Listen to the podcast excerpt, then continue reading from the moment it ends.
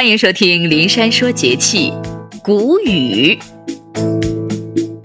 谷雨是二十四节气的第六个节气。每年的四月十九号到二十一号，太阳到达黄经三十度为谷雨，源自古人的“雨生百谷”之说。清明断雪，谷雨断霜。气象专家表示，谷雨是春季的最后一个节气。谷雨节气的到来，意味着寒潮天气基本结束，气温回升加快，大大有利于谷类农作物的生长。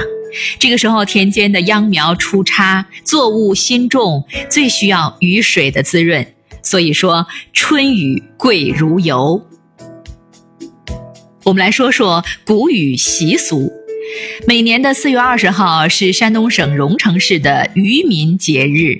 这个节起源于谷雨节，在我国北方沿海一带的渔民们过谷雨节已经有两千多年的历史了。到清朝道光年间改名为渔民节。由于谷雨这天，山东沿海的渔民祈求海神保佑出海平安、鱼虾丰收。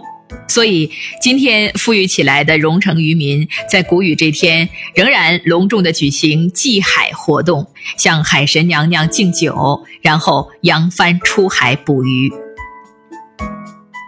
旧时山西临汾一带谷雨日画张天师符贴在门上，名曰禁歇。陕西丰祥一带的禁歇咒符以木刻印制。可见需求量是很大的，上面印着“谷雨三月中，蝎子逞威风，神鸡一叼一嘴，毒虫化为水”。画面中央雄鸡衔虫，爪下还有一只大蝎子。古时候有走谷雨的风俗，谷雨这天，青年妇女走村串亲，有的到野外走一圈儿。南方谷雨呢有摘茶的习俗，传说谷雨这天的茶喝了会清火、辟邪、明目等，所以谷雨这天不管是什么天气，人们都会去茶山摘一些新茶回来喝。北方有谷雨食香椿的习俗，谷雨前后是香椿上市的时节，这个时候的香椿醇香爽口，营养价值也高，有“雨前香椿嫩如丝”之说。香椿具有提高机体免疫力、健胃理气、止泻、润肤、抗菌、消炎、杀虫等功效。我们再说说谷雨养生。由于谷雨节气后降雨增多，空气中的湿度逐渐加大。这个时候，我们在养生中应遵循自然节气的变化，针对其气候特点来进行调养。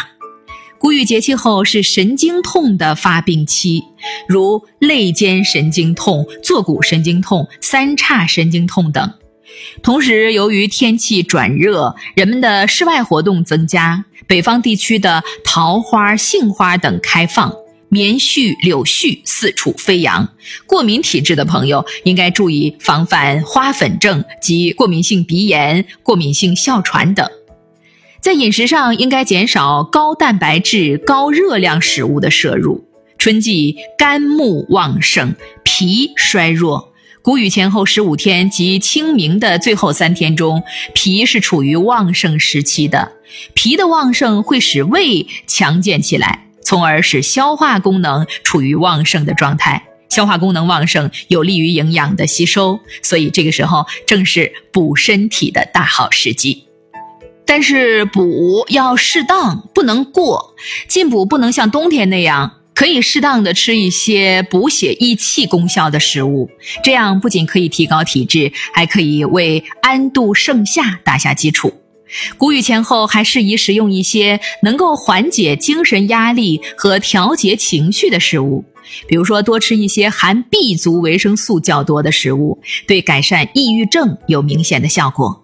小麦胚粉、标准面粉、荞麦粉、油麦面、小米、大麦、黄豆以及其他豆类、黑芝麻、瘦肉等，富含丰富的 B 族维生素。